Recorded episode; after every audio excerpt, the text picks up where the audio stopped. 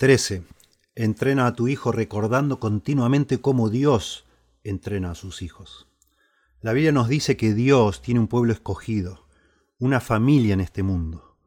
Todos los pobres pecadores que han sido convencidos del pecado y corrieron a Jesús buscando perdón, conforman esa familia. Todos los que realmente creemos en Cristo para la salvación, somos sus miembros. Ahora, Dios el Padre siempre está entrenando a los miembros de esta familia para que moren eternamente con Él en el cielo. Actúa como un hombre que poda sus vides para que puedan dar más frutos. Él reconoce el carácter de cada uno de nosotros, nuestros pecados más queridos, nuestras debilidades, nuestras flaquezas peculiares, nuestros deseos especiales. Él conoce nuestras obras y dónde moramos, quiénes son nuestros compañeros en la vida y cuáles son nuestras pruebas, cuáles son nuestras tentaciones y cuáles son nuestros privilegios. Él sabe todas estas cosas y siempre está ordenando todo por nuestro bien. Él nos asigna a cada uno de nosotros, en su providencia, las mismas cosas que necesitamos para dar el mayor fruto, tanto sol y tanta lluvia como podamos soportar, tanto de cosas amargas y de dulces como podamos soportar. Lector, si quieres entrenar sabiamente a tus hijos, mira bien cómo Dios el Padre entrena a los suyos. Él hace todas las cosas bien. El plan que Él adopta debe ser el correcto. Mira entonces cuántas cosas hay que Dios retiene de sus hijos. Casi todos ellos, sospecho, han tenido deseos que Él nunca quiso cumplir. A menudo ha habido algo que queríamos conseguir, y sin embargo siempre ha habido alguna barrera para prevenir que lo logren. Ha sido como si Dios estuviera colocando eso por encima de nuestro alcance y diciendo, esto no es bueno para ti, esto no debe ser. Moisés deseaba mucho cruzar sobre Jordania y ver la buena tierra de la promesa, pero recordarás que su deseo nunca fue concedido. Vea también con qué frecuencia Dios guía a su pueblo, por maneras que parecen oscuras y misteriosas para nuestros ojos. No podemos entender el significado de todos sus tratos con nosotros.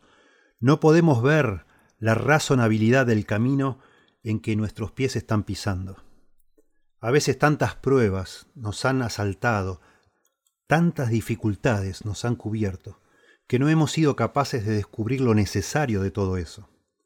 Ha sido como si nuestro Padre nos estuviera llevando de la mano a un lugar oscuro y diciendo, no hagas preguntas, solo sígueme. Había un camino directo de Egipto a Canaán, pero sin embargo Israel no fue conducido a él, sino que circuncidó a través del desierto. Y esto parecía difícil en ese momento. El alma del pueblo, se nos dice, estaba muy desalentada por el camino. Éxodo 13, 17 y Números 21, 4. Véase también con qué frecuencia Dios castiga a su pueblo con prueba y aflicción. Él les envía cruces y decepciones, los angustia con la enfermedad, los despoja de propiedades y amigos, Él los mueve de una posición a otra, los visita con cosas más duras que carne y hueso, y algunos de nosotros hemos desmayado bajo las cargas que se nos han puesto. Nos hemos sentido presionados más allá de nuestras fuerzas y hemos estado casi listos para murmurar de la mano que nos castigó. El apóstol Pablo tenía una espina en la carne que lo traspasó, un juicio corporal amargo, sin duda, aunque no sabemos exactamente lo que era. Pero esto sí sabemos. Rogó al Señor tres veces para que fuera removido y sin embargo no se lo quitó. Segunda Corintios capítulo 12 versos 8 al 9. Ahora bien, lector, a pesar de todas estas cosas, ¿alguna vez oyó hablar de un solo hijo de Dios que pensó que su padre no lo trataba sabiamente? No, estoy seguro de que nunca lo hiciste. Los hijos de Dios siempre te dirán que a largo plazo fue una bendición que no se salieran con la suya, y que Dios hizo mucho mejor por ellos de lo que podrían haber hecho ellos por sí mismos. Sí, y también dirían que los tratos de Dios les habían proporcionado más felicidad de la que nunca habrían obtenido por sí mismos, y que su camino, por oscuro que fuera a veces, era el camino de la satisfacción y de la paz. Le pido que tome en serio la lección que debe enseñarle el trato de Dios con su pueblo. No tenga miedo de negarle a su hijo cualquier cosa que crea que le hará daño. Sean cuales sean sus propios deseos, este es el plan de Dios. No dude en imponerle mandatos que su hijo no entienda en ese momento y en guiarlo por caminos que ahora no le parezcan razonables para su mente. Este es el plan de Dios. No evites castigarlo y corregirlo cada vez que veas que la salud de su alma lo requiere, por doloroso que pueda ser para tus sentimientos. Y recuerda que las medicinas para la mente no deben ser rechazadas porque sean amargas. Este es el plan de Dios. Y no temas sobre todo que tal plan de formación hará infeliz a su hijo. Te advierto contra este engaño. Puedes confiar en ello. No hay camino más seguro hacia la infelicidad que siempre salirnos con la nuestra. Que nuestra voluntad sea probada y rechazada es una bendición para nosotros. Nos hace valorar los placeres cuando llegan. Ser complacido perpetuamente es la manera de volverse egoísta. Y las personas egoístas y los niños mimados, créame, rara vez son felices. Lector, no seas más sabio que Dios. Entrena a tus hijos como Él entrena a los suyos. 14.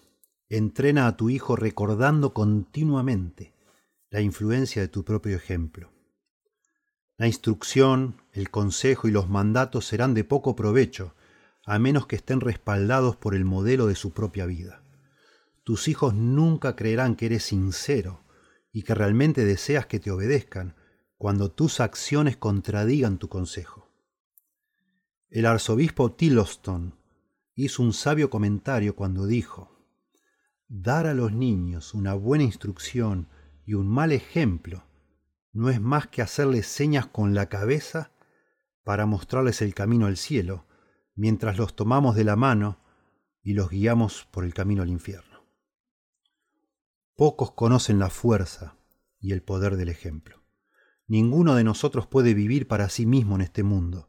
Siempre estamos influenciando a los que nos rodean, de una forma u otra, ya sea para bien o para mal, ya sea por Dios o por el pecado.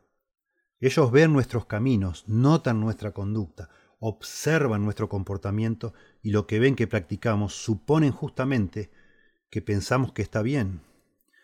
Y creo que nunca el ejemplo cuenta con tanta fuerza como en el caso de padres e hijos. Padres y madres no olviden que los niños aprenden más con la vista que con el oído. Ninguna escuela dejará marcas tan profundas en el carácter como el hogar. Los mejores maestros de escuela no grabarán en sus mentes tanto como lo captarán en la mesa de tu comedor. La imitación es un principio mucho más fuerte en los niños que la memoria. Lo que ven tiene un efecto mucho más fuerte en sus mentes que lo que se les dice. Cuida entonces lo que haces ante un niño. Es un proverbio verdadero, el que dice quien peca delante de un niño, peca doble. Esfuércense más bien por ser una epístola viviente de Cristo, la que sus familias puedan leer y hacerlo también claramente. Sea un ejemplo de reverencia por la palabra de Dios, reverencia en la oración, reverencia por los medios de gracia, reverencia por el día del Señor. Sea un ejemplo en palabras, en temperamento, en diligencia, en templanza, en fe, en caridad, en bondad, en humildad. No creas que tus hijos practicarán lo que no te ven hacer. Eres su imagen modelo y ellos copiarán lo que eres. Tu razonamiento y tus sermones, tus sabios mandamientos y tus buenos consejos. Puede que no comprendan todo esto, pero pueden comprender tu vida. Los niños son observadores muy rápidos, muy rápidos en ver a través de algunos tipos de hipocresía, muy rápidos en descubrir lo que realmente piensas y sientes, muy rápidos en adoptar todas tus formas y opiniones. A menudo encontrarás que como es el Padre, también es el Hijo. Recuerda la palabra que el conquistador César siempre decía a sus soldados en una batalla. No decía adelante, sino síganme. Así debe ser contigo en la formación de tus hijos. Rara vez aprenderán hábitos que ven que desprecias, o caminarán por senderos por los que tú mismo no caminas.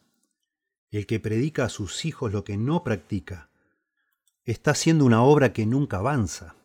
Es como el legendario tejido de Penélope, que tejía todo el día y destejía toda la noche. Asimismo el padre que intenta entrenar sin dar un buen ejemplo, está construyendo con una mano y destruyendo con la otra. 15. Entrena a tu hijo recordando continuamente el poder del pecado. Menciono esto brevemente a fin de protegerlos de las expectativas que no son bíblicas. No debe esperar encontrar la mente de sus hijos como una hoja de papel blanco puro, ni pensar que no tendrán problemas si solo usa los medios correctos. Le advierto claramente que no encontrará tal cosa. Es doloroso ver cuánta corrupción y maldad hay en el corazón de un niño pequeño y cuán pronto comienza a dar frutos. Temperamento violento, obstinación, orgullo, envidia, brusquedad, pasión, ociosidad, egoísmo, engaño, astucia, falsedad, hipocresía, una terrible aptitud para aprender lo que es malo, una dolorosa lentitud para aprender lo que es bueno, una disposición a, fingir cualquier cosa a fin de lograr sus propios fines. Todas estas cosas, o algunas de ellas, deben estar preparados para ver incluso en su propia descendencia. De pequeñas maneras, estas cosas se escabullirán a una edad muy temprana. Es casi sorprendente observar con qué naturalidad parecen brotar. Los niños no necesitan educación para aprender a pecar. Pero no debes desanimarte y abatirte por lo que ves. No debes pensar que es algo extraño e inusual que los corazones pequeños puedan estar tan llenos de pecado. Es la única porción que nos dejó nuestro padre Adán, es esa naturaleza caída con la que venimos al mundo. Es esa herencia que nos pertenece a todos. Más bien, deje que esto lo haga más diligente en el uso de todos los medios que por la bendición de Dios parecen más probables para contrarrestar el daño. Deja que te haga cada vez más cuidadoso, hasta donde depende de ti, para mantener a tus hijos fuera del camino de la tentación. Nunca escuches a aquellos que te dicen que tus hijos son buenos, que están bien educados y se puede confiar en ellos. Piensa más bien que sus corazones siempre son inflamables como la yesca. En el mejor de los casos, solo requieren una chispa para encender sus corrupciones. Los padres rara vez son demasiado cautelosos. Recuerda la depravación natural de tu hijo y cuídate. 16. Entrena a tu hijo recordando continuamente las promesas de las Escrituras. Menciono esto también brevemente con el fin de protegerte contra el desánimo. Tienes una promesa clara de tu lado. Enseña al niño el camino en que debes andar, y aun cuando sea viejo no se apartará de él. Proverbios 22.6. Piensa en lo que es tener una promesa como esta. Las promesas eran la única lámpara de esperanza que alegraba los corazones de los patriarcas antes de que se escribiera la Biblia. Enoch, Noé, Abraham, Isaac, Jacob, José. Todos ellos vivieron de unas pocas promesas y prosperaron en sus almas. Las promesas son las medicinas que en todas las épocas han sostenido y fortalecido al creyente.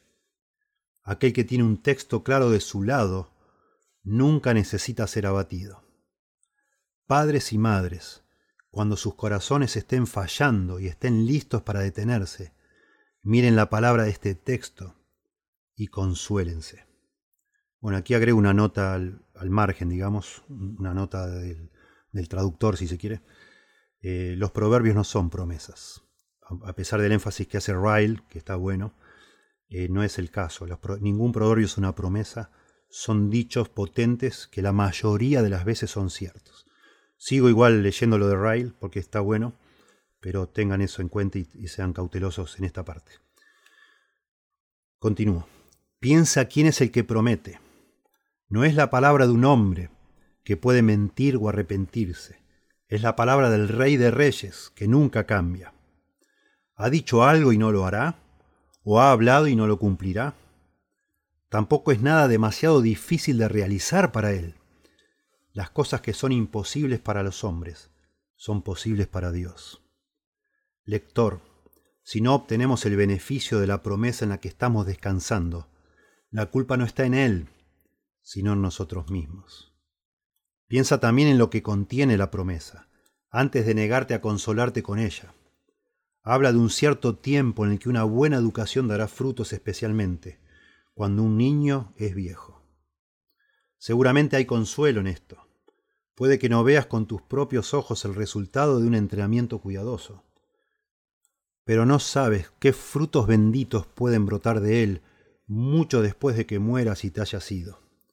No es la manera de Dios dar todo de una vez. Después es el momento en que a menudo elige obrar, tanto en las cosas de la naturaleza como en las de la gracia. Después es el tiempo en que la aflicción da el fruto apacible de justicia. Hebreos 12:11. Después fue el momento en que el hijo que se negó a trabajar en la viña de su padre se arrepintió y fue. Mateo 21:29. Y después es el tiempo que los padres deben esperar si no ven el éxito de inmediato. Deben sembrar con esperanza y plantar con esperanza. Echa tu pan sobre las aguas, dice el Espíritu, que después de muchos días lo encontrarás. Eclesiastés 11.1. Muchos niños, no dudo, se levantarán en el día del juicio y bendecirán a sus padres por su buena educación, quienes nunca dieron señales de haberse beneficiado de ella durante la vida de sus padres. Avanza, pues, con fe, y asegúrate de que tu trabajo no se desperdicie del todo. Elías se estiró tres veces sobre el hijo de la viuda antes de que reviviera. Tomen su ejemplo y perseveren. 17. Entrena a tu hijo orando continuamente por una bendición sobre todo lo que haces. Sin la bendición del Señor, nuestros mejores esfuerzos no servirían de nada. Él tiene los corazones de todos los hombres en sus manos, y a menos que toque los corazones de sus hijos con su espíritu, usted se fatigará sin ningún propósito. Riega por tanto la semilla que siembras en sus mentes con oración incesante. El Señor está mucho más dispuesto a escuchar que nosotros a orar, mucho más dispuesto a dar bendiciones que nosotros a pedirlas, pero le encanta que le rueguen por ellas. Y presento este punto de oración ante ustedes, como la piedra angular y el sello de todo lo que hacen. Sospecho que el hijo de muchas oraciones rara vez es desechado. Considera a tus hijos como lo hizo Jacob con los suyos. Le dice a Esaú que son los hijos que Dios en su misericordia ha concedido a tu siervo. Génesis 33:5. Míralos como lo hizo José con el suyo. Le dijo a su padre, son mis hijos, los que Dios me ha dado aquí. Génesis 48:9. Considéralos como el salmista, como herencia y recompensa del Señor. Salmo 127:3. Y luego pídele al Señor con santa audacia que tenga gracia y misericordia con sus propios dones. Observa cómo Abraham intercede por Ismael porque lo amaba.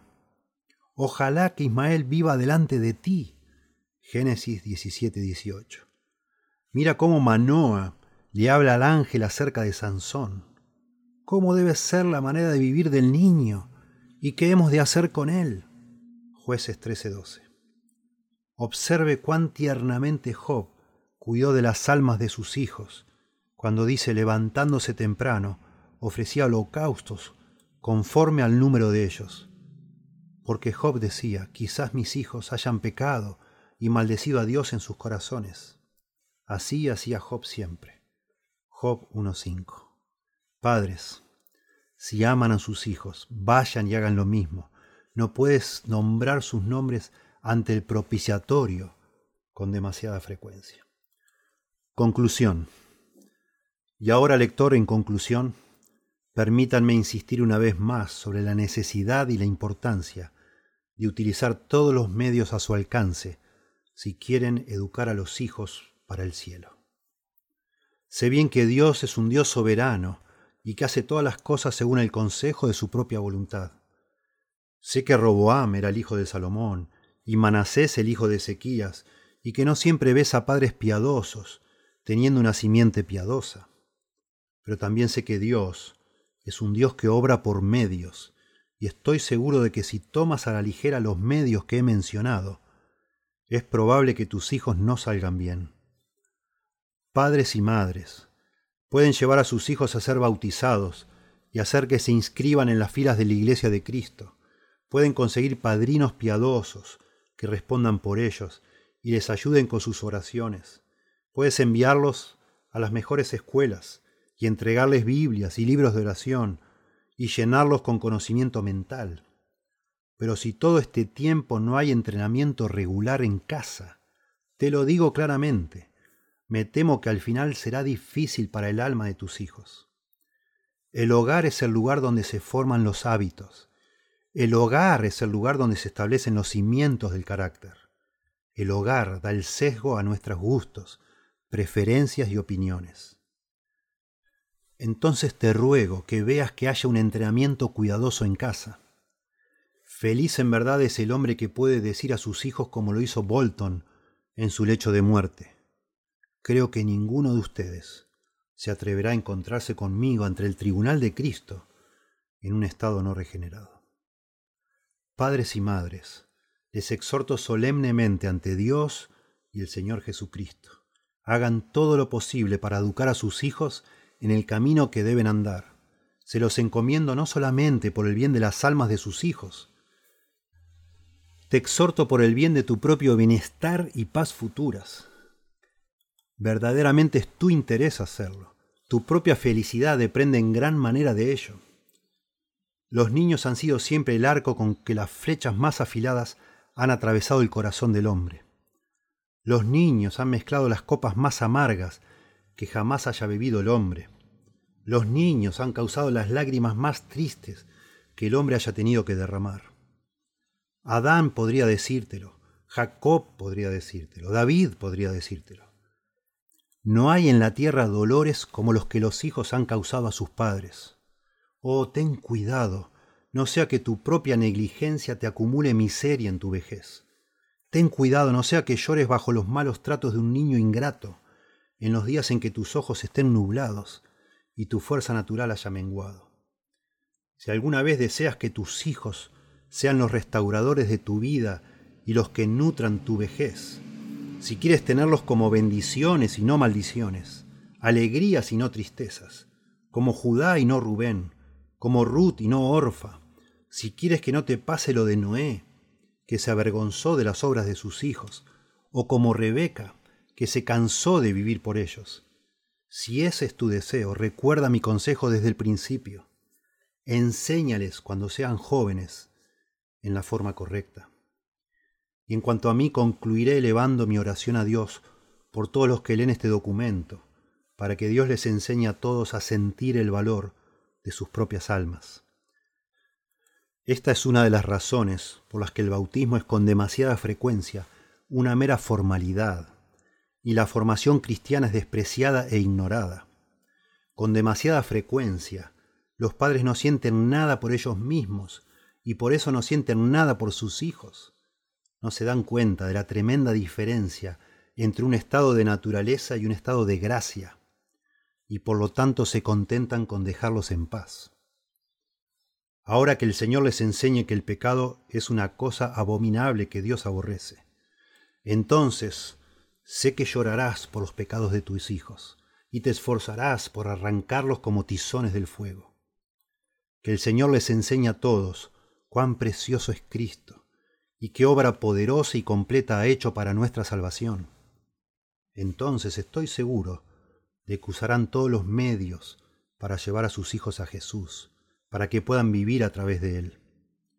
Que el Señor les enseñe toda vuestra necesidad del Espíritu Santo, para renovar, santificar y vivificar vuestras almas. Entonces, estoy seguro de que instarán a sus hijos a orar por Él sin cesar, y nunca descansar hasta que Él haya descendido a sus corazones con poder y los haya hecho nuevas criaturas. Que el Señor les conceda esto y entonces tendré una buena esperanza de que realmente educarán bien a sus hijos, los entrenarán bien para esta vida y los formarán bien para la vida venidera. Los forman bien para la tierra y los educarán bien para el cielo. Los capacitarán para Dios, para Cristo y para la eternidad.